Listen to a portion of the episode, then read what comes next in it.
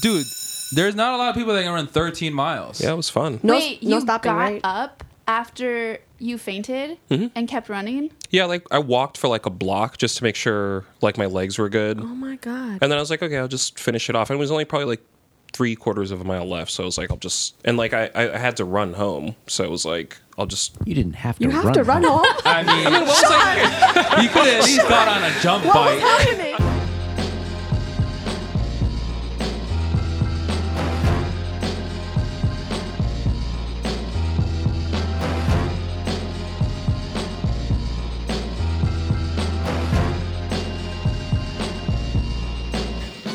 Welcome back to Activist Class. This is the beginning of season two. Yay! Back and better than ever. My name is my name is Spec. I am here with Day, Day. Aretha, Aretha. Chrissy, Hello. and a very special guest, Shaun Scott. Woo! how's it going, y'all? Um, but it's good to be back. We took the holidays off. Uh, this is officially the start of season two. All the local elections are done. We are moving on to bigger and better things. And to celebrate that, we have somebody here who just went through a local election. And is also on to bigger things. Fuck Yes. and Related Ta- things. Talk about talk talk a little bit about that. What are you doing right now? What is your new What is your new gig?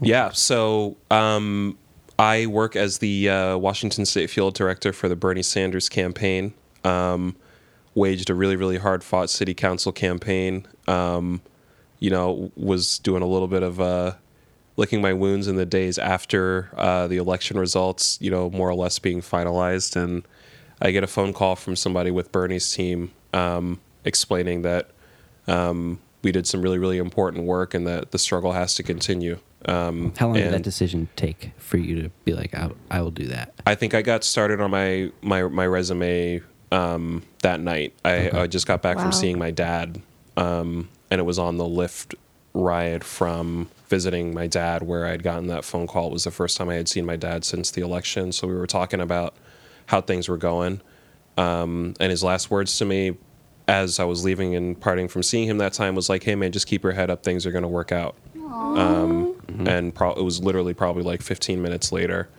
um, you know, as I'm driving right back into the city council district where I still live, um, that you know somebody who was close to the campaign let me know that this was really going to be a possibility. So That's awesome. yeah, and then I got hired, brought on as as uh, as Bernie's field director in uh, in mid December, and uh, working to build a grassroots movement here in the state Yes. You think he has a shot? at becoming president of the United States. Yeah. absolutely. I think he has a very very good shot. I mean, just looking at how things are going in the first four states. Is this your first time working on a presidential campaign? Uh, yes, I Cool. I caucused for Bernie in 2016, but that's a that's a totally different level of, of organization and, and and experience this time around. How's Yeah. the like learning curve, like onboarding process? Like, what has that been like? It it feels, you know, honestly, I haven't found it to be that that big of a technical leap. The the the national campaign staff did an amazing job onboarding all of us. So that um, it's not a sink or swim kind of operation. We don't feel kind of stranded or marooned out here in Washington State. So, um, awesome. you know, we're, we're we're waging a 50 state strategy. So the national team is doing everything that they can to help all of us in, in Colorado and in Washington and a lot of states where, even in a lot of states where people are not expecting somebody like Bernie to win, um, we're getting a lot of support. So, Cool. yeah.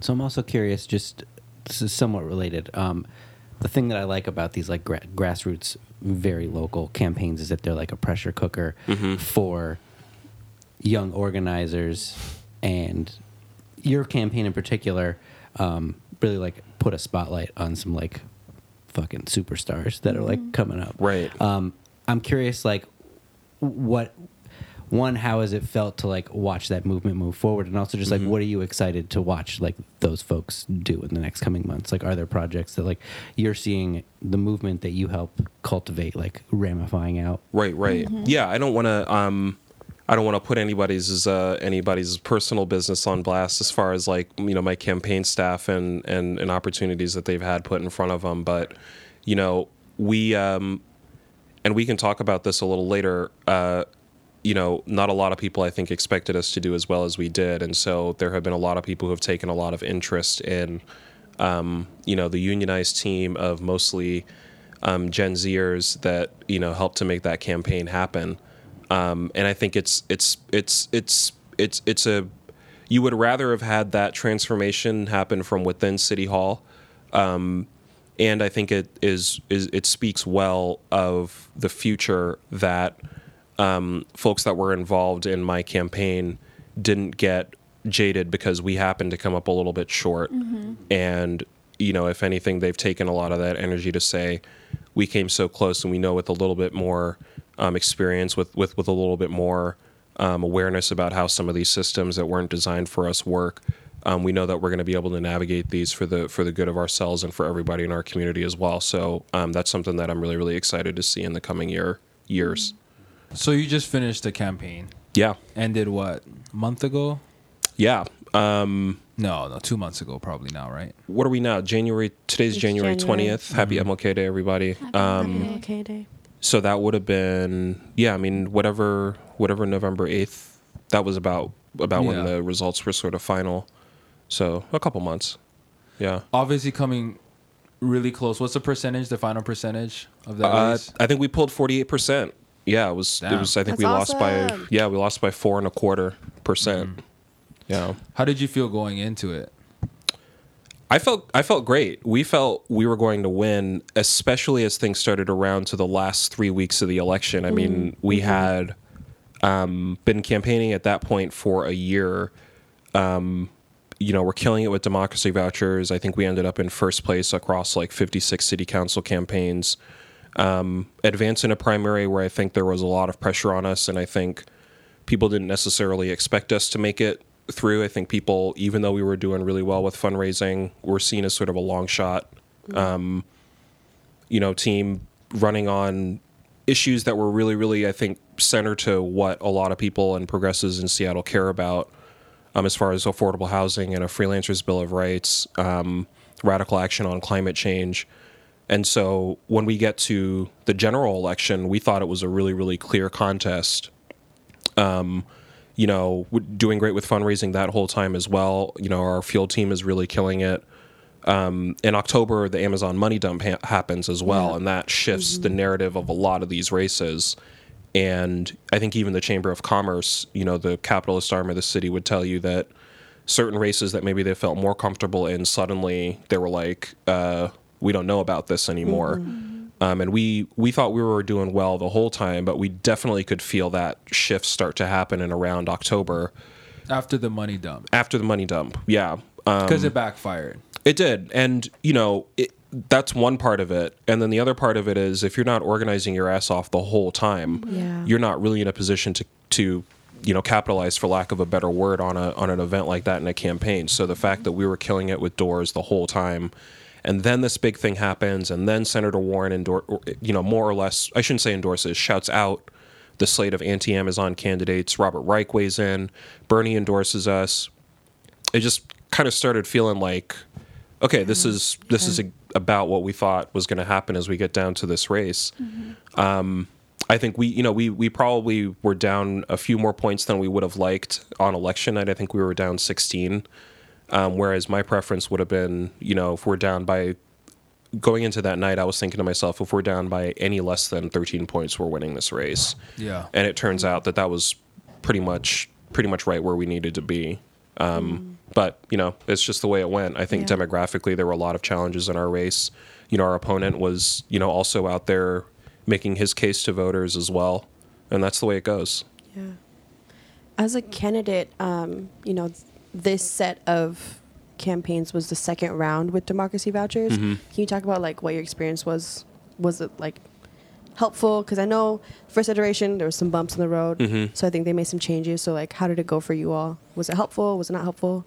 Yeah, I mean, I think I think that there's a reason why the democracy voucher program had gotten a lot of attention from the presidential candidates in earlier 2019, um, and it's because in the middle of the conversation that I think um, Bernie had helped to start around corporate control over American politics. we didn't have federal examples of what it would look like to combat that with public election finances. So we had to look to the local level. And Seattle's program, if we were not the first, I know we're definitely the biggest city to have a program like ours. So that um, I think there was a real there was a real way that that particular election cycle at that time um, really synced up with the mood of the country, and it made it so that when we went out to table and talked to voters at Trader Joe's, talked to voters at you know Wallingford QFC, um, you know they were really really ready for the conversation about hey signing these democracy vouchers over to this campaign which is standing for these issues that resonated with people.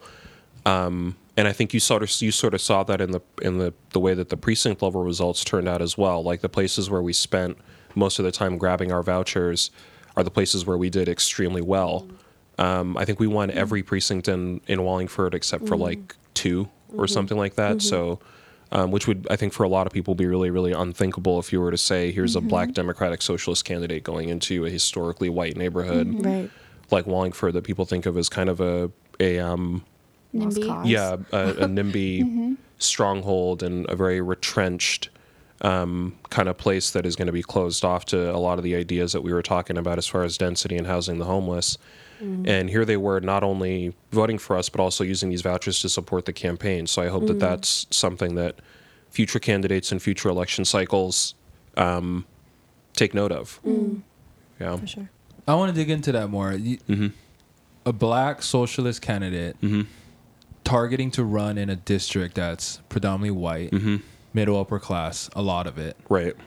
When did you decide D4 is what I'm gunning for? Obviously, you living there and um, having community there is a part of it. But like, when were you like, yeah, Rob Johnson's seat, at least at the time, that's where I'm making my mark and I'm gonna start campaigning there? Because I imagine a grassroots campaign like yours, you're having to prepare Yeah. for that Yeah. months in advance, years in advance. Right. And so as you're scheming this, um, at the same time, other young candidates of color with socialist ideals are running a lot more national, bigger campaigns that are are media messaging focused.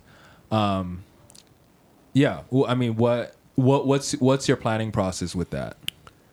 I mean, it, it wasn't, it didn't have much to do with professional ambition. I mean, I guess anybody who runs for anything has a certain level of political ambition of a kind, but for me, it was extremely authentic. It, it had to do with the fact that um, we, I personally, and I don't think most of my comrades and organizations like DSA, I know from you know talking you know with you Day obviously that a lot of folks in Seattle's broadly defined left were feeling like there was probably a void of leadership on some really important issues and um, a sense that a lot of elected officials were not really really being real with Seattleites about what the challenges were and what our options were for facing them and we were getting a lot of half measures so it started there. It started with attending sweeps as a protester and a journalist in District 4. It started with like reporting on reporting on houselessness and housing related issues in Seattle and racial inequity in Seattle for many years and just seeing, you know, there's going to be a contest for what direction the city is going to go in. And this happens to be an area that I have really deep roots in, and I that and an area that I think I know pretty well too, because it's it's not only the fact that there are some affluent homeowners to one side of the district. On the other side of the district, I do think that there were also a lot of homeowners that were very, very legitimately insecure that didn't necessarily feel like market driven solutions for housing were for housing were the direction we needed to go in. That there was a public option, for lack of a, a better phrase, as far as housing was concerned, that we weren't seeing articulated well enough. And then a, a ton of students as well in the university district, in Roosevelt, um, in Eastlake as well, um, for whom this wasn't an academic question, but one that was like really, really materially felt. So I think when you add all of those things in, and then you consider that I didn't necessarily see anybody leaping at the opportunity to represent Right, the district right. either it was like I feel like I have to, you know, in in coalition with others that want to see this change be made, have to do something about this. So that was kind of the decision to um, that I guess that was sort of the genesis of the, of the decision to run. And it seems like you were, like you said, betting, rolling the dice and betting pretty heavily on your ability to speak to young students and just like youth, the Right. youth in general. Um, in a w- and it turned out to be very effective, um, particularly like with the student population who's like not necessarily from there. They, they aren't rooted there. They aren't necessarily inve- invested in the future there. Right. Um, just a very hard demographic to like speak to and for and even like mobilize. But you were able to do that in ways that I haven't seen other candidates locally do that. Mm-hmm. How how what did you learn in terms of like things you can pass on to like other organizers and, mm-hmm. and like being able to speak to that demographic? Yeah, so you, you you have to.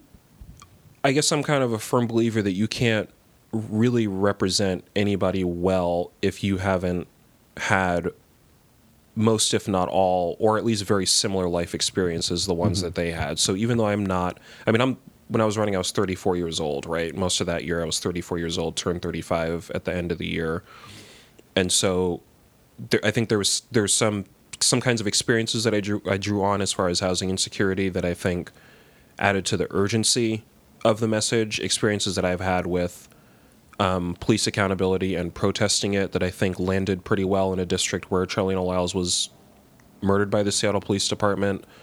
Um, experiences that I've had with having to wear an N95 mask in the summer, like maybe we should be doing more about climate justice here. Mm-hmm. And then that said, the experiences that you don't have, if you're not filling in the gaps as far as surrounding yourself with people who are mm-hmm. immediately mm-hmm. steeped in it, that's the next step that you have to make. So, all of our campaign staff, which was unionized, most of them were a year at most out of school. They were Some were in school for a lot of the campaign. Um, Was that an organic thing or was that very intentional from the start? it was it was really it was deliberate and i didn't know at the start of the year how exactly that was going to look but i had known that that energy was going to be indispensable and that one way or another that was going to have to be a part of how we roll how we rolled and how we operated there there are aspects of it that i think because um, Sarana, our deputy field um, coordinator and Rabina, our field coordinator,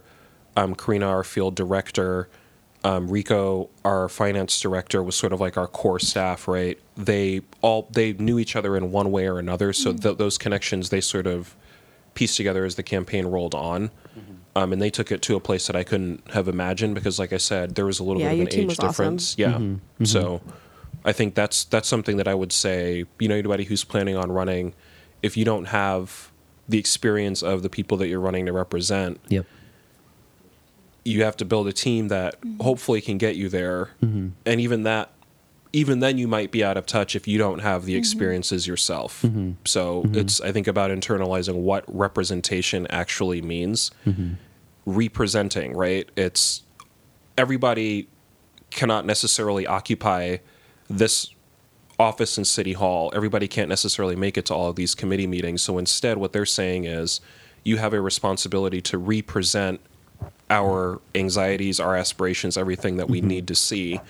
Um, and you have somewhat of a responsibility to take us with you there as well. So i think all of that sort of went into um, i guess how the team was constructed and how we went about campaigning. You guys were brilliant and Thank you. also fun and all very attractive too. so I know that like you know campaigning, door knocking, you you door, knock on some doors and have rough conversations. You never know really what you're gonna get, but it seems like you guys were really supportive of one another and you experienced so much joy. right And um, I would love to hear like what some of those joyful moments looked like, like how you encouraged each other as a Mm-hmm. team and what your team dynamic was like.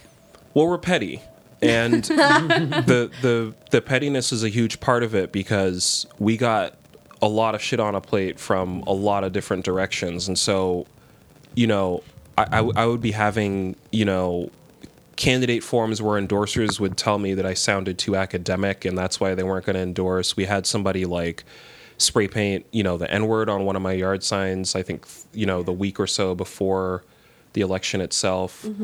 Um, I'm still getting Twitter notifications about articles talking about me as an anti Semite because I referred to Palestinian rights.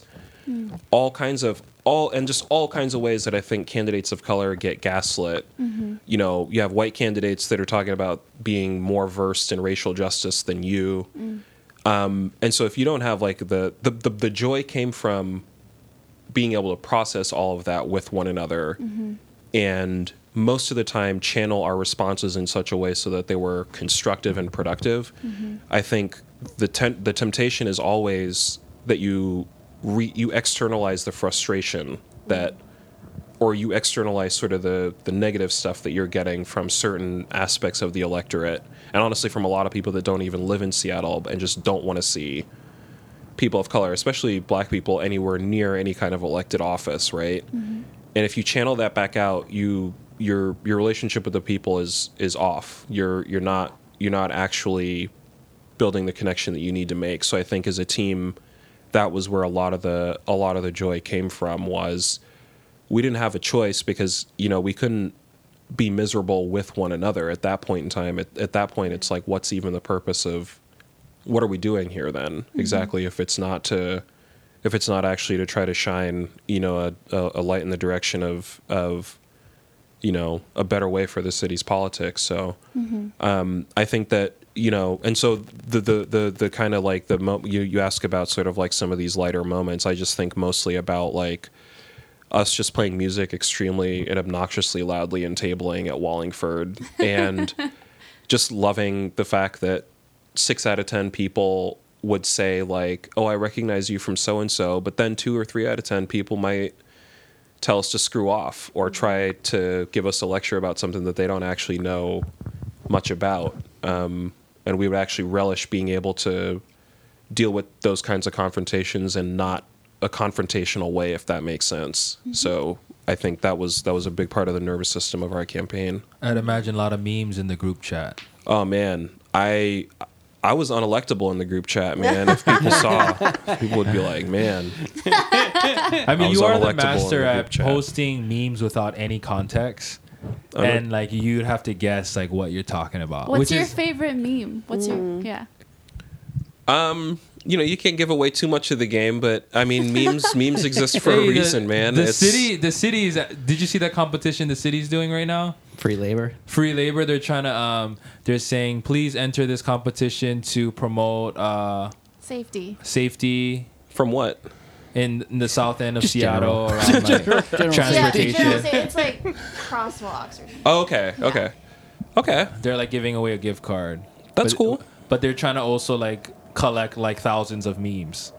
It's like a meme contest, but Oh. it's like Uh-huh. hire hire a Gen Zer to like make your memes, you know?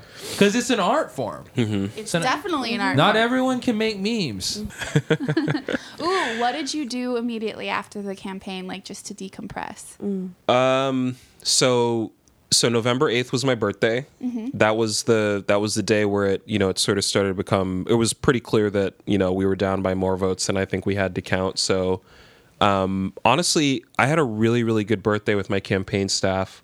Um, my partner came through as well, and it was just like a really really great great night. Um, and so what I, my memory of the 9th and the 10th was and this again was part of the the the, the training for a half marathon. Saturday morning was distance running day so i didn't really have much else to do other than figure out a what my next job is going to be you know b get the carbs up and c try to hit some miles. That was pretty much what i did in the in the immediate aftermath. Um it wasn't it really wasn't wasn't too much of a I know I know like some some candidates I think take um, either winning or losing really really personally in such a way, but for me it was like you know my thing was just give it everything that I have. So at the end of it, it's just like all right, I just have to figure out what the next you know how we're going to continue building the movement after this. And I knew that you know the the way that that would have to look is by you know taking care of myself and not not allowing myself to get really really up and, and hyped up because we just won this election and i told y'all like because you can get on the ego thing too if mm-hmm. it works out. Mm-hmm. That can be almost as as dangerous and corrupting in some ways as it not working out mm-hmm. and you know the negative aspects that come from it too. So i think that my memory of that that next like three or four days was trying to stay as even as possible and trying to search for the next possibility. So it was like a lot of a lot of pretty good habits. I mean a lot of trying trying to cultivate good habits, I should say, like you know, making sure I'm spending a lot of quality time with friends, with family, um, processing how I'm feeling, so not losing, not running from it, so to speak, but also not dwelling in some of the more negative emotions that come from coming up short.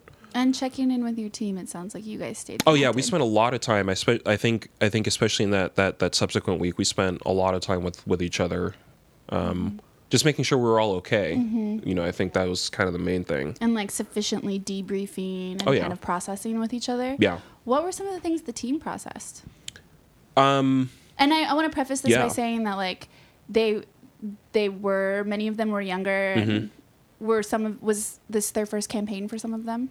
You know, I, I don't think I would be breaking the circle of trust to say most of our campaign staff wouldn't. They have said to me repeatedly that they wouldn't necessarily be fucking with electoral work or campaign Yeah. work if it weren't for the particular vision and platform that, that our mm-hmm. campaign was standing on. Mm-hmm. And so, in a sense, I felt an added motivation to just be the best candidate that I could have been for them because you can't be entrusted like with something like that mm-hmm. and then you know be doing shots the night before. You're supposed to be doing debate you're you're going out for a debate you're supposed to be doing debate prep or just conducting yourself in a way that makes it clear that you're not taking the, the gravity of this seriously. You know what i mean? so yeah. So that was that was kind of a lot of it. I mean i think um yeah i think i think our you know kind of things that i've shared around just just just bonding with one another and making sure that we were all all right all all right and sort of processing that was kind of mainly what we did i think i missed your question actually I would I asked about what were some of the things that you all collectively processed as you Mm-hmm. debriefed the campaign and thinking that some of them it might have been their first campaign that they had worked on Right, like what were the big takeaways but my takeaway from that too is just like seeing so many people move on and do great things Right. and having that right. campaign be um, a great experience for everyone who was part of it and also the fact that you guys were able to form a union in the process Right. and like That's all them. Just the experience of it Right. yeah so hearing some of what everyone processed would Mm-hmm. be interesting I. Yeah, I think I think mostly we kind of walked away with the sense that we did everything that we could to put the best face on some ideas that we haven't seen brought up before that will hopefully be brought up subsequently. And you know, we know we did right by our volunteers. Our volunteers felt like they did their best as well. And they're I don't necessarily know that it's the case that everybody can look at the last year of Seattle politics and feel that they did their absolute best. Like that's a really, really emboldening feeling to have. Um, and so sharing that with one another, knowing that um, you know we we won, you know, actually did quite well in a primary that I think you know, a lot of people thought we were going to take a pretty significant L in. I mean, I saw some people saying that we were going to be down there at at 10, 10 11% or something like that. So for us to come out with close to 25, I think, um, 6,000 votes we earned in the primary, and then we added another 9,000 votes in the general election. Um, it's actually more than our opponent had added. So, you know, all of those, you just add all of those things up. And we just felt really great about all the work that we put in, especially about all the ideas that we brought to the table. Mm-hmm. Um, I love that too Yeah. because they told you that they weren't going to fuck with electoral politics unless Right. they had a candidate that had a platform Right. that made sense and aligned with their values. And I just mm-hmm. think like that's so rare mm-hmm. to find a candidate who can bring those values into electoral politics and to bring socialist values into electoral politics so that our community can build capacity and infrastructure in that direction Right. where it's so needed. Like so much of the talent in that area just stays away because there isn't a candidate Exactly. that we can get behind. Right, right.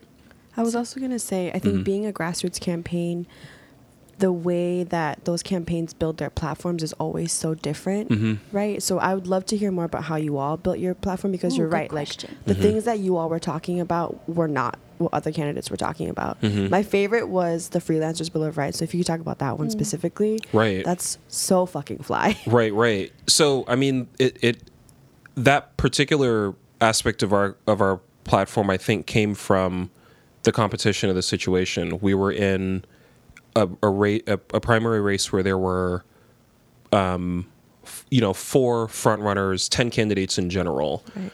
One candidate who had a very strong labor background, another with a very strong environmentalist background, one with a very um, extensive resume and you know sort of the revolving door, working with um, private housing and Right. a lot of luxury housing, and then joining the government. So here we were, you know, Shaun Scott talking about democratic socialists. So we th- there was an there was an added weight on us to like actually go ahead and try to dig into what we saw as certain weaknesses. And so, though we did not early on enjoy a ton of labor capital L support, that didn't mean that we didn't have experience as workers. And I, in particular, came out of the freelance journalist world. And so I knew that there was something that we could be doing around around freelancers' rights. And so it was through coalition building with um, Sydney Chun, who had started an organization coming out of Working Washington, which they do awesome work in their own right. Um, Sydney had started an organization, I think, called Level Up.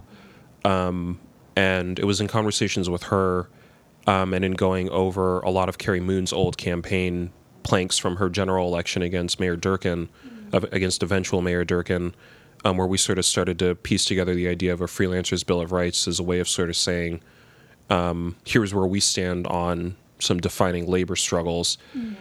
Um, so that's where that that came from in particular. I mean, decriminalizing sex work, which was something that actually I think council member now council member Morales, um, you know, huge shout out to her on a, a, a great victory as well. I know she's going to do really really great things on council. Like that was something she actually talked about first. Um, although we had met with the Seattle, the Sex Workers Outreach Project really really early in our campaign, um, and we were planning to sort of you know roll that out at a certain point. I think Tammy had had beaten us to the punch, and so we were you know only too happy to be second on an issue like that because you want sure. more people talking about it rather than less. Sure. Yeah, so I could you know go on on down the line for all of our platform as far as like the the Green New Deal, you know, and talking about like progressive revenue to actually fund. Um, you know, bike lane infrastructure and free transit that came from the fact that we had you know environmentalist competitors who were not necessarily anti-capitalist. Mm-hmm. And so for us it was like you have to like Yeah. gotcha. Like Yeah. that you have to do both of those things if you're serious about the other. Mm-hmm. So mm-hmm. that's that's kind of where that that kind of came from. Yeah. Yeah. It's interesting because, it, well, going back, you said that a lot of people thought you guys were going to get 10, 11%. percent. Mm-hmm. And the fact of the matter is, you guys killed it. Mm-hmm. 48%, you said? 48% in the in the general yeah Mm-hmm. and i think people i saw some numbers that said we were literally going to be like like 10% in the in the primary And I've know? been a part of campaigns, and I think a lot of us have here or supported campaigns where Mm-hmm. um, there was a lot of doubt of performance Mm-hmm. on how the candidates we supported, or for yourself, the candidate Mm-hmm. would do. And in the end, coming so close, and sometimes the agony Mm-hmm. of that, I mean, four points, right, can have you in this mindset. I know you said you took some time. Mm-hmm. Um, did some self care, checked in with your team, which is all great. Mm-hmm. Um, but there must have been some time when you're spent thinking about those four points, and you're like, "What are some things I I could have done differently? Could Mm-hmm. Right, that have right. made it up?" right Um, did you get in that headspace at all? And if if so, are there some things you look back and you're like, "Damn, maybe if I Mm-hmm. Did this instead?" Because from somebody who supported your campaign from afar, Mm-hmm. um, you did really well, and I felt like there was no part of your campaign that felt like you were selling out. Mm-hmm. You know, and like you try to play the game to be, to get elected. Like you ran the campaign you and your team wanted to run, Mm-hmm. and still did as well as you did. Um, but four points can I, I you know I can Mm-hmm. only imagine can feel like I mean, it's it's like uh, it- it's this is where the the sports resonance comes in. Ah, you know what I mean? Where it's just like how how you can at any point in a given game you could sit there and say like, oh, you know, I missed two free throws at the thing. I could have done. You know, I could have Malik Turner you could have caught that pass or whatever. You know what I mean? Like I got it, it, to me, it was like we were we were. I did get to that space, and also I guess my mind always tends to go a little bit more to like what the obstacles were, mm. and like I had my my like one one example. My mm-hmm. my sister was probably one of the closest people on planet Earth Yeah. to me. Passes away mm-hmm. in late August. right So mentally, that, that's and that's right after primary. yeah, most general elections kind of like really start around Labor Day. So like, you know, that happens and like congratulations. There's your next couple of months is that this is going to be your emotional reality, you know, in in sort of bonding with, you know, your family, making sure you're right with yourself, finding ways to properly grieve your sister while also, you know, waging a campaign. And Yeah, you can't take two weeks that's off. like you just can't do it Right. so there's that there's you know the perception thing i mean some people were even like yeah he may have won the primary but he didn't win it by as much as he thought he was going to win it by or there were all these it's like so the perception thing didn't necessarily go away because we won in the primary. Um, so i think more about sort of what we were able to overcome versus what you know you know the couple of adjustments here or there that um, you know may have resulted in getting four more points. But i think we we did pretty much everything that we we could have done. Um, i guess i would i would the the main thing that i think about I got a really bad flu at one point in time in October as well, so mm-hmm. I was dealing with that, and I think that probably came more about from um, the number one thing that I would change, which is just getting certain small lifestyle things in order, mm-hmm. like having more of a Those are hard, yeah, man. more of a daily That shit's routine. not built to have Yeah. sustainable mm-hmm. lifestyles. Yeah, but I, I think I do. You know, to this to the spirit of of Day's question, I think you are right, Aretha, in saying that like it's really really difficult to do that, and it's like, well, could I have gone one step further and been like, these are the kinds of things I'm going to do on a daily basis as somebody who's like struggling to pay rent and also trying to win this election. Yeah. You know, was there one more one more kind of level of like um, schedule or structure or routine that I could have mm. built in that would have made it so that you know maybe I would have had a little bit more stamina down the strength because down down the stretch because by the end of it I was pretty spent. Um, and I always want to you know finish like we're talking about running like you know finishing the run f- with your fastest mile to me is always really really important. I don't necessarily think that that happened for me personally. I think as a campaign it definitely happened. I think our campaign was definitely at its best in the general election. For me individually, though, I could sort of start to feel, you know, the the a little bit of fatigue sort of start to start to set in by the time we got to October. Um, and I think if that were different, I think we probably could have had a different result. Well, You know, that's the way it goes. I think you'll have more opportunities in the future, right? Yeah. Do you see future campaigns, future runs in your? La la la. Yeah, I mean, you don't, you never know. I mean, I've I've- Breaking news. I know, right? Go ahead. Da-da-da. You're trying to get it out of me right now. I mean, I think that the first run was really, really. Um, it didn't. It didn't feel like it was something that was based off of like political calculations and like, well, if this person runs for this, then I'll be able to. You know, and so I would like to be able to feel like if I were to run for something again, it would be similarly based around a as felt organic. need. Yeah. Yeah. Yeah. Um, and the reality of it is, most candidates do better the second or third time that they run because of the experience question, because of the name recognition thing. Um, and so there's certain, you know, advantages that you sort of have that, you know, as somebody who's in, you know, a position maybe to do it again at a different point, I think I would be letting a lot of people down to not at least consider it Yeah. and, you know, keep it Yeah. keep it as something that um, you know I think about because there's still a lot of people who need to see movement on issues that we brought up. What And sign are you? I'm a. Uh, this is And what's right your to the rising chase. sign you see and that what's your moon? right, cutting right to the chase. Yeah. So the whole. I need the whole thing. the whole chart. Yeah. So as much as you can give us. Yeah. so this is something my campaign staff made me give them, Of course. Um, of course. and I delayed No and delayed roll your and eyes in this delayed, room. and I finally gave it to him in in uh, I think it was April, March or April. Found out my chart. Okay. Um, I knew I was a Scorpio sun. Um, what I found out is that I'm a Leo rising. Oh hell yeah, Leo's in the house. Shut the fuck up. Oh oh oh. Not you, just you. That was a wolf. Why is a But you get wolf? And, uh, Growl. All right. Sorry. Okay. so Scorpio, Leo. Leo rising, and then Okay. uh, Taurus moon. Yeah. Wow. Okay. That's See, Taurus that's is where we get along. I'm a Taurus moon. Really? And I'm a Leo sun. Wow. Yeah, but I'm a Cancer rising. Okay. Sensitive. So you have a wild ass chart. Yeah. It's, Welcome to Chrissy's constellations. it's been Favorite explained to me. segment. Yeah. What's yeah. yours? I'm a Pisces with a Cancer rising and a moon in Virgo. Okay. Yeah, it's that's a rough chart. Come on, Wait, Shaun, say the, say riff. the signs again. I'm a my my sun sign is Pisces. So wa- that's water. Water, very sensitive. Uh-huh. Uh, my rising is Cancer. So that's more water. More water, equally sensitive. I describe myself as a lactating breast sometimes. and then my moon is in Virgo. What's Virgo? Bitchy. No, but like, what's the judgmental. element? That's the element. Oh.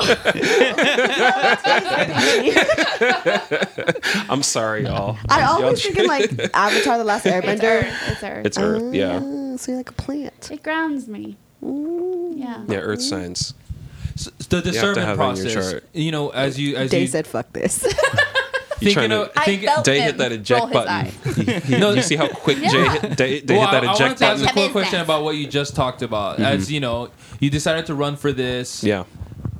possibly who knows running future things Mm-hmm. what does that discernment process look like with your relationship to dsa because i think a lot of Mm-hmm. people connected you as a dsa candidate Mm-hmm. and we talked to Kshama um, a couple weeks ago and she kind of broke down her relationship with socialist alternative Mm-hmm. and being accountable to them and really her running because they wanted her to run Mm-hmm. um, what does that relationship look like between you and dsa Well, I think, you know, our campaign doesn't do as well as it does without a strong relationship to um, not only the grassroots apparatus that DSA represents and that people have come to respect more and more, I think, over the last couple of years, but also what the ideas that we bring to the table.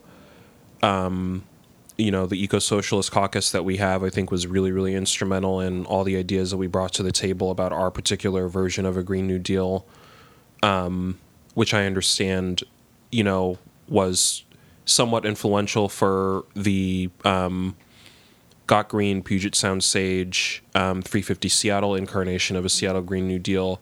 Those those kinds of ideas didn't come from our campaign simply. They came from the fact that we were baked into, I think, a lot of other anti-socialist organizer or anti-socialist organizers, anti-capitalist organizers that were thinking along these lines. So like you know, DSA is a, a very different organization than a lot of other socialist organizations. I think that, you guys are more hip you know, we think that how we relate, that was a not no. we think that the way that we relate to people and the way that we come off matters. And we think that it's possible to not have a trade off between being very, very rooted in our ideas and and building extremely strong coalitions with people that want to see them actualized. And that means I think also making it look like we're having fun, which mm-hmm. speaks to a little bit of the point I think Yeah. of what you're talking about about how our campaign looked generally. So, you know, that that that matters to us and I think that that, you know, bled into our, how our campaign proceeded as well. I think the reputation that we also discussed a couple weeks ago with these socialist organizations, mm-hmm. at least here and a lot of times nationally, mm-hmm. other places, is that it's pretty predominantly white. Mm-hmm.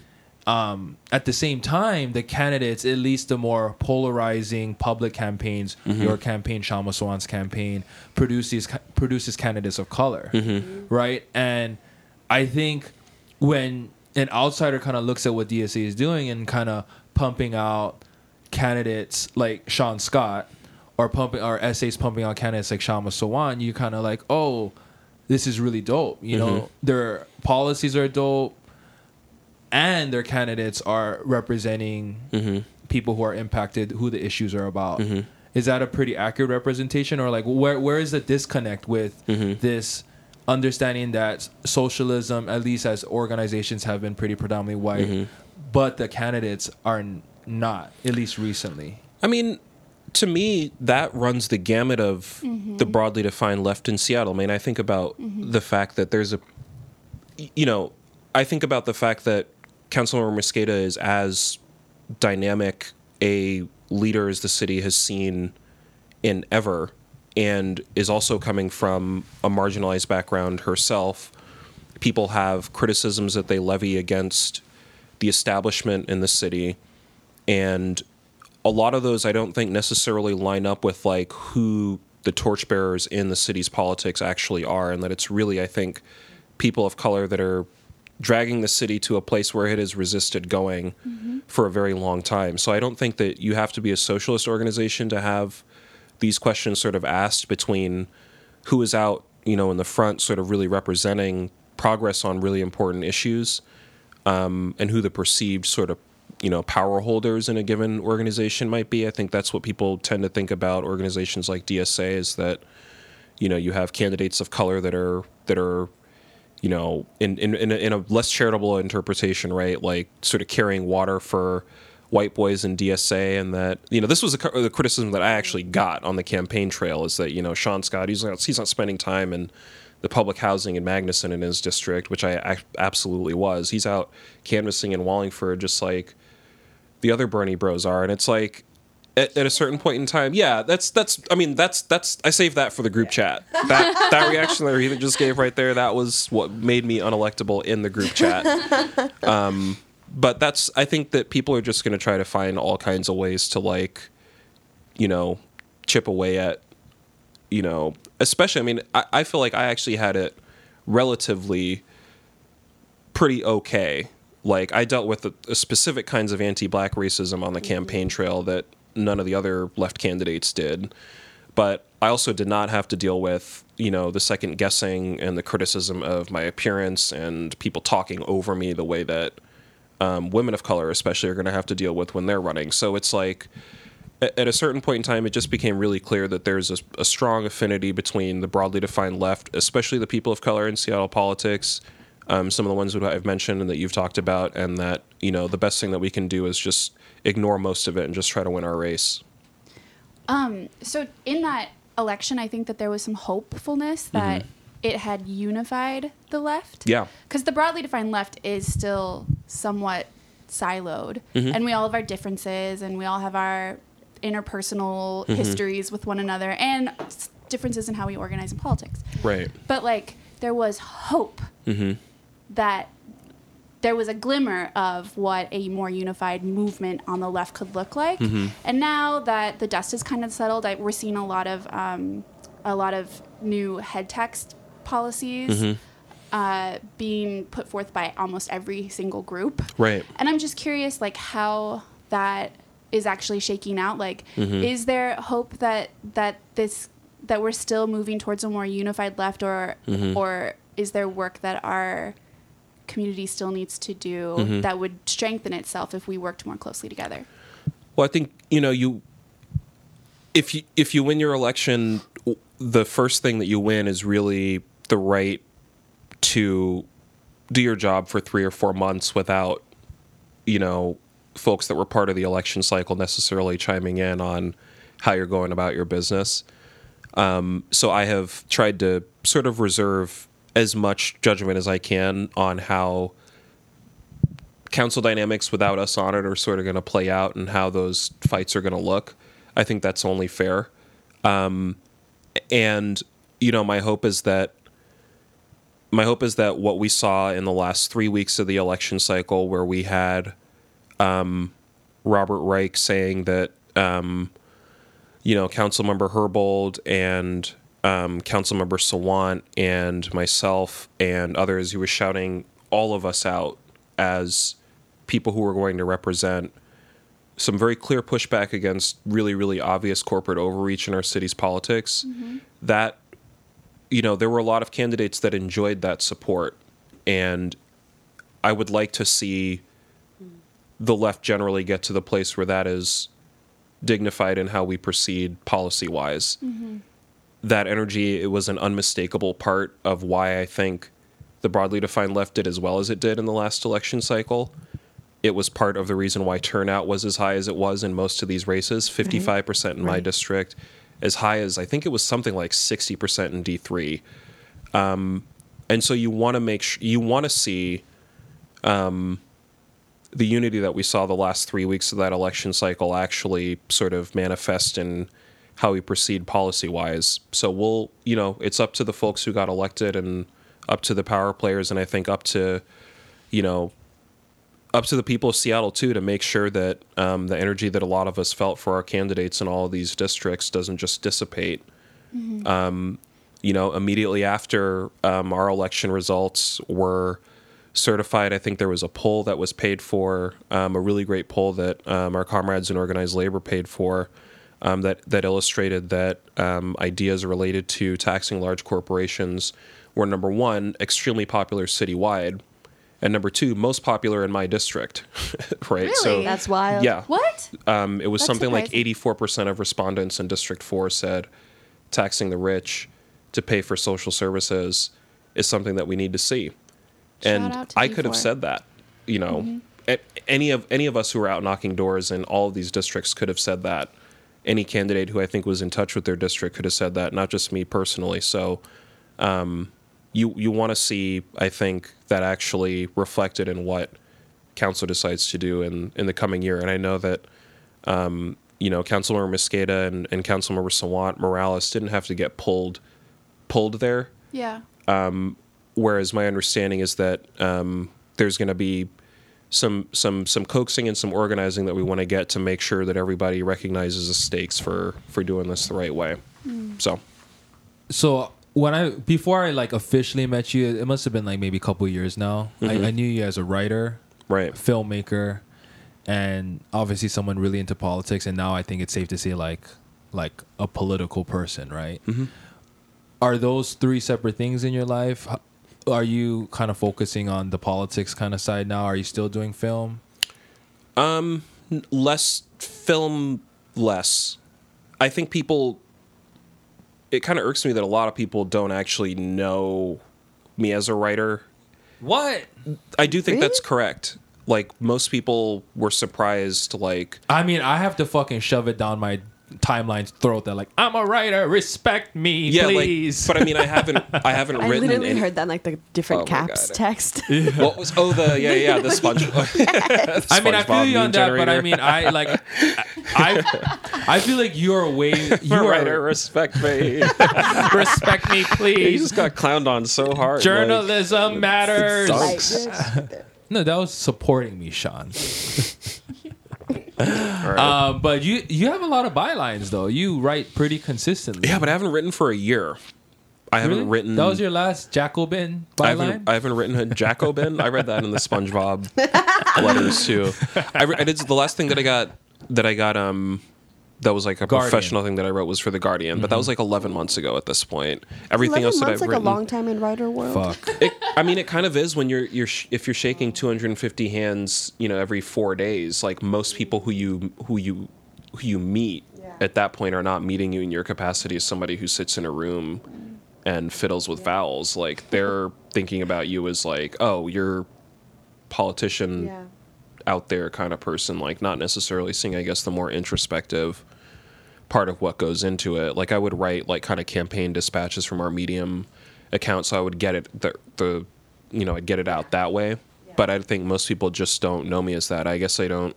I guess I don't know what people think of me when it comes down to it. I don't know, and I don't know how separate those are really. Because to me, mm. I think like, you know, you know, a lot of lot of lot of politicians like made their way into it by being creatives of a kind or another. Like I think about, um, you know, the fact that Nikkita is, you know, a spoken word artist, a rapper, as you know, as well as, you know, a lawyer and an activist. Like, but the the artistic part of it, I think, f- was really really key to how the People's Party campaign functioned in 2017 because it was extremely good at like putting how how the, how Nikkita was put forward, and there's like an extroverted part of it that I think like creatives get that is harder for people that don't come from performance backgrounds to understand. 100%. I think that was a huge Yeah, advantage. sure. But it also Yeah. allowed them to just focus on that part and discredit her as an attorney. Right. Discredit her as someone who has been who has her master's in education. Mm-hmm. Right, you right. know? Exactly.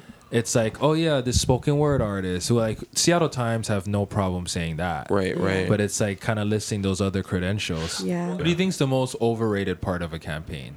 Like you know, you know, there are some people who I think are wrong who says like door knocking doesn't matter as much anymore. I think your campaign proved that Oh, God. it actually really does. oh yeah. Um, but you know, like just ask like, did you? It was there a point where you quit? Like, I'm not, I'm not fucking phone banking anymore. I would honestly, I would say that that might be it. I think I think call time and reaching people through like mm. them picking up the f- for for our particular race, Did you text? we did a ton of text banking mm. in place of I think Call? traditional like like me as the candidate mm-hmm. doing call time.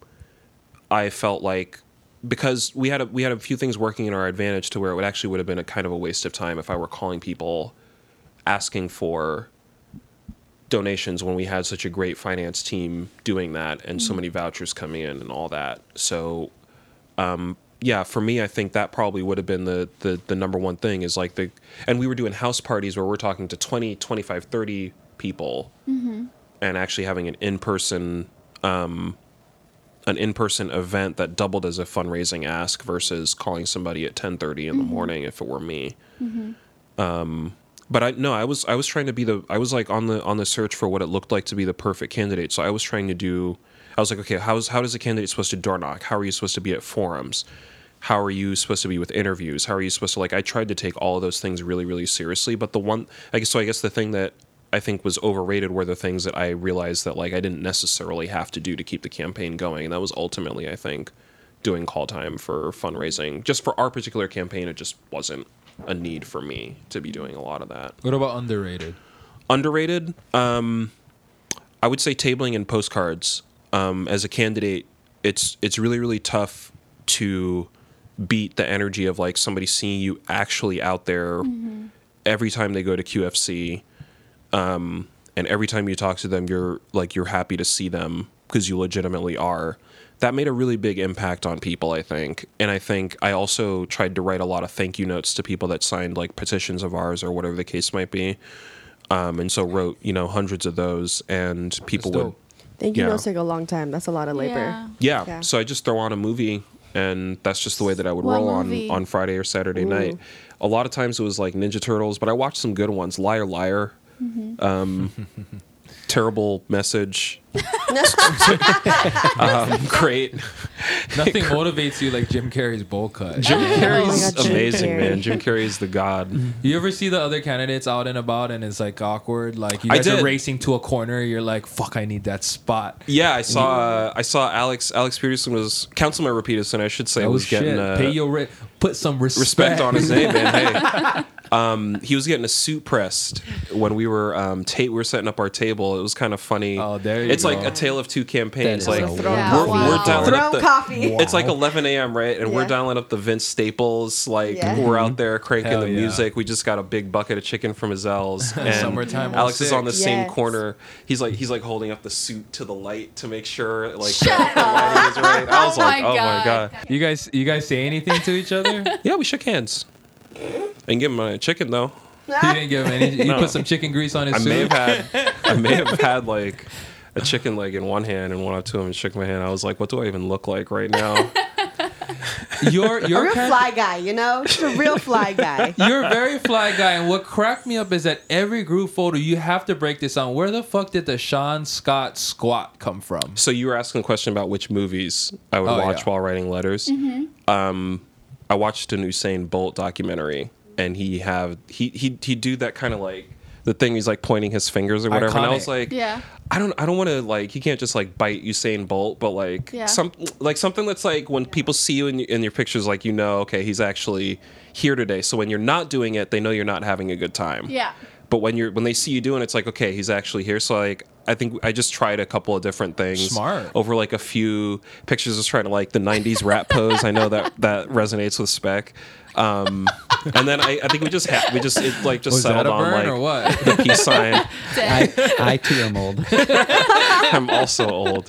So that was it. It was just just That's trying too tight. hard. So, so you found uh, something that worked. Yeah. It's cool. Yeah. Did everybody do that too? I was gonna ask if you guys had like a handshake, but you had like Yeah. a pose. Yeah, it was kind of the peace sign or the thumbs up. That's great. Yeah, I think that was mostly it. With the sweater vest. Cuz it's like corny. yeah. It's like a it's like a joke on a joke and then eventually like volunteers started to do it back to me too, so that was pretty that was pretty cool. That's sweet. Yeah. You know, we ask Yeah. our guests this, and we've asked ourselves to answer this too on a previous podcast. But Yeah. what was um, something that radicalized you in your youth, or what, as Mm-hmm. you were growing up, were some experiences or information that you were given or critical moments that like informed who you would become now? Yeah, it's a really, really good question. I mean, you know, I, I didn't really start to experience um, race prejudice until I moved to Seattle.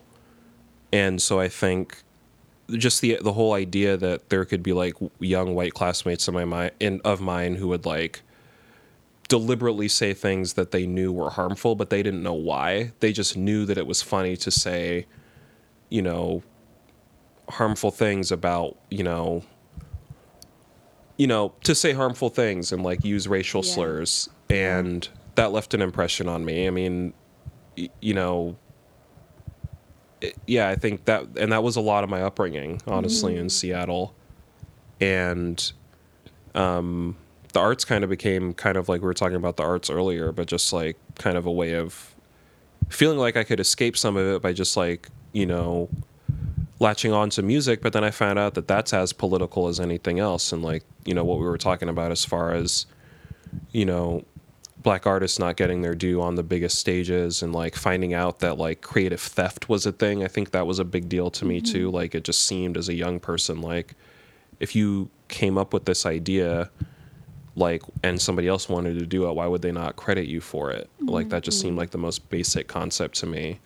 So when I don't remember how it was broken down to me but like, hey, Elvis Presley, like none of these moves were were his. Like I mean, he was like a good dancer, but he didn't come up with these, and it's like, and he didn't like share some of the money, or he didn't like shout out the other people or whatever. Like to me, that was kind of mind blowing. So I think that part of it of like white performers, you know, not fully paying homage to and respecting this the space that they are allowed to innovate and, and craft in culturally to me has always been really really really off-putting in some ways um, you know especially when we have you know examples like spec of somebody who actually is like rooted in rap and jazz and like you actually do what you can do to talk about why the whole tradition matters and like the performance that you do are actually like respectful of the tradition.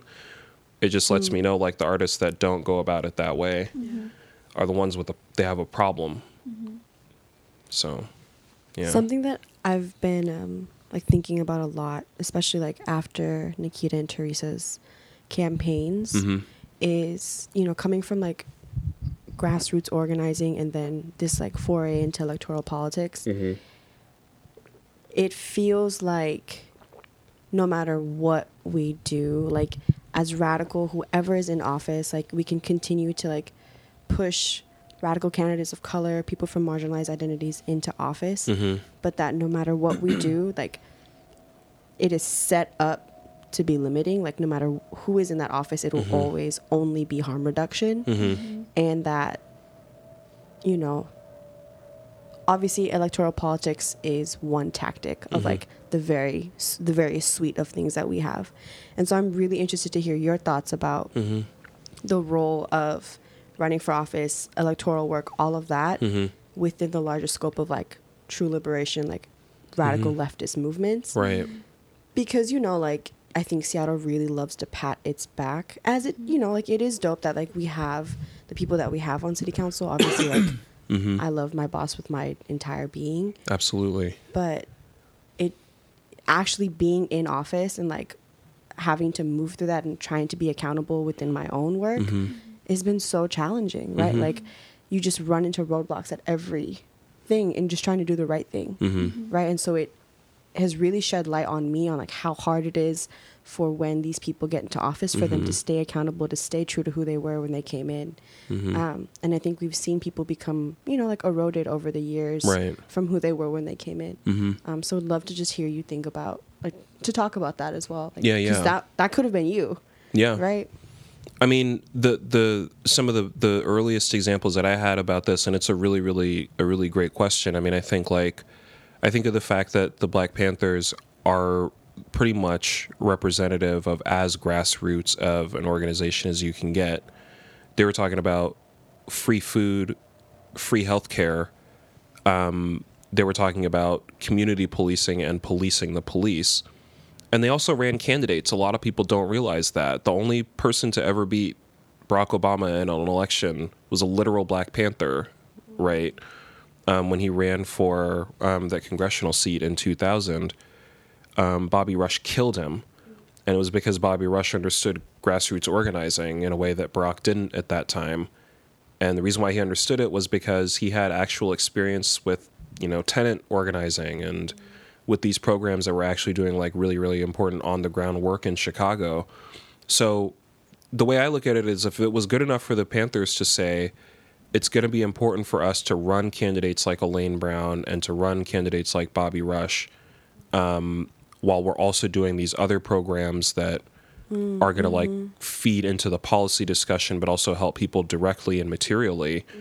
Who who would who would we necessarily be to say that we can't walk and chew gum at the same time as far as electoral politics Right. and base building work? Because you can't you know you you can complement the work that you're doing with the left hand with the right hand with those things. Like you can do both of those things. I guess that's something that i think it's important for people to realize that Right.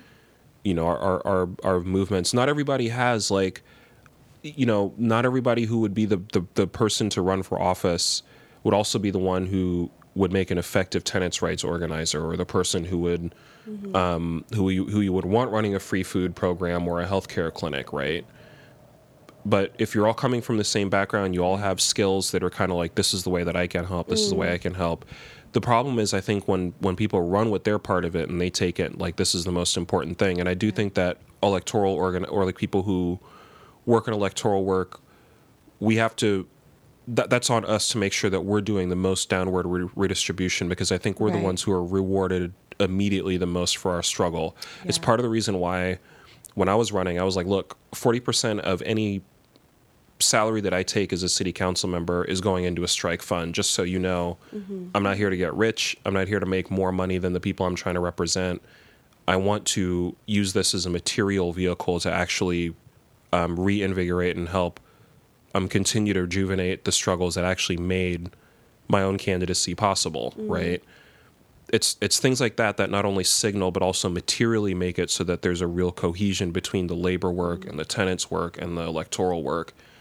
And I think if we roll like that, then Yeah. you know we're pretty much going to be unstoppable because it's like you were saying earlier that there's so much talent and people who are um, Chrissy, you were saying this earlier, like there's so much talent, people who don't necessarily feel like electoral work can be an avenue for everything that they have to offer. Um, and they see a lot of do not enter signs. We have to take some of those down, and I think Yeah. we'll be we'll be in good shape if that keeps happening. Yeah. Word. Should we play a round of Zaddy Daddy Father? Yes. Now, a- What is It's this? been, Season it's two. been too Uh, long. season two, yeah. baby. All right, I'm gonna name three people, Okay. and you have to either label them. Do You have to rank them in Zaddy, Daddy, or Father. So Zaddy's what? Ex- Top tier. Extremely god tier. Yeah. Like Holy a, shit, God tier is tier, exactly. like Like a salt and pepper, like a nice shade. okay, so we're talking like attractiveness, and then Daddy's like, the whole Oh, yeah, package. yeah, yeah. You know, the whole Okay. package. all right, Salt pepper. Daddy. Now we know Aretha's Wow. Zaddy. Okay. Shit. got a preference, Aretha? What'd you think about Aretha? Ooh. My God. Okay. Kind of, kind of matches up. Kind of matches up. All right, all those matchmakers out there, now you know. Every- What is it with salt and? I That's all like you gotta, seasoning. all you gotta do Wow. on your Tinder is increase that age. That's what's the problem. How many dudes groomers. listening to this right now are checking out like the hair dye on Amazon and trying to get the prime hookup? It's like, okay, DM. Back to the literacy check. God damn it. They know how to DM. So you. daddy is close to zaddy. It's not quite zaddy, but it's still damn daddy. You know. never say you. Why do you have to look right at me when you said that? So you like you have to look He does right, with everybody. Okay. It's not just you. And then father. You know, Okay. it's like father. it's she's just a father. All right. You know. Uh, Just a father. You It's know, so just demeaning. like- it's, you know, you're, You're such little respect for It's be, you know you're there. the but you- working families in Seattle. You're not Just a father. Hey, there's a lot of working zaddies out there. All right. Zaddies belong to the working class. We got one right well. here, pulling his beard, checking our Oh, I was audio. gonna say example A of father. No, no, no. the face of zaddies is speculation. Yes. Oh God. All right. All right, I need a third one because I know the first two I want. All right. Come up with it. Improvise, man. All right, all right. You know Why what? gotta Let's be do guys? this. Let's do this first, and then we'll do the three. If this is Bernie the, Sanders, Uh-huh. zaddy, daddy, or father. Bernie Sanders' signature appears on my paycheck, so I'm going to tread really, really lightly here. Might not want to pick zaddy then. I think. Give me the options again. Daddy, Zaddy, Zaddy, daddy, Daddy. father. I think. Z- Zaddy just thinks, oh my god, version of daddy. Right, right. I think you know. I think. I think Bernie is daddy. I think Bernie. I think. I think. You know, both in So he has you a little sex appeal. There's the sense that you're talking about it in, and then there's also the fact that he there's a lot of gravity behind what he talks about. Like I think we're in a moment that has been kind of captured by a lot of his Yeah, ideas. he has an apron on, Yeah, cooking so the I would burgers in the grill. Yo, Yeah. young Bernie was fine as fuck. Yeah, he kind of was. Bernie right now is fine as fuck. He's like hot nerd. hot nerd. Once Yeah. again, Russell what is Wilson. date night for the two of you? Um, so I go to the barber with pictures of Russell Wilson. Like, can you cut my hair like that? But not the way his hair is cut now. Is in 2014 or 15. Oh, pre Ciara. he had Russell. a juice cut. Like his cut was like it was really really right. Pre Ciara. Yeah, so I have to. I would have to give him a zaddy. Of course Yeah. you would. That's your I wallpaper. mean, that makes sense. Yeah. Completely makes sense. Who's Seattle's mayor in 2021? Um, Teresa Mosqueda. Oh, I I mean that was a half serious question that was re- responded with a serious ass answer. And the correct answer. Mm-hmm. Mm-hmm. Oh my god. Oh, is that everyone's pick right now? Oh yeah. Mm-hmm. It's mine. It's Yeah. mine. Yeah. I'm just asking. It's early. It's early. It's early. You just asked me a question. I tried to give you Great, great. an answer. We're really excited for what we have in store for season two. We have really dope guests coming up. I'm going to be talking a lot about a lot of really interesting issues. Um, I do have some sad news, friends. We will not be doing YouTube videos anymore. Um, yay! for spec. Also, I'm this means that we can just, you know, be in our pajamas the entire time. So it's going to be great. Um, follow us on all of the things, all the platforms. Tell your mom, tell your aunties, tell your cousins. Get everyone to listen. Five stars. Stitcher, Spotify, iTunes. There's a couple more obscure ones that Myra uses, but whatever. When does you Myra? Uh, Myra will be back next week, Myra y'all. Will be back. Cool. I'm cool with that. Leave a comment. Thank you, Shaun. Thank you, Shaun. Thank you.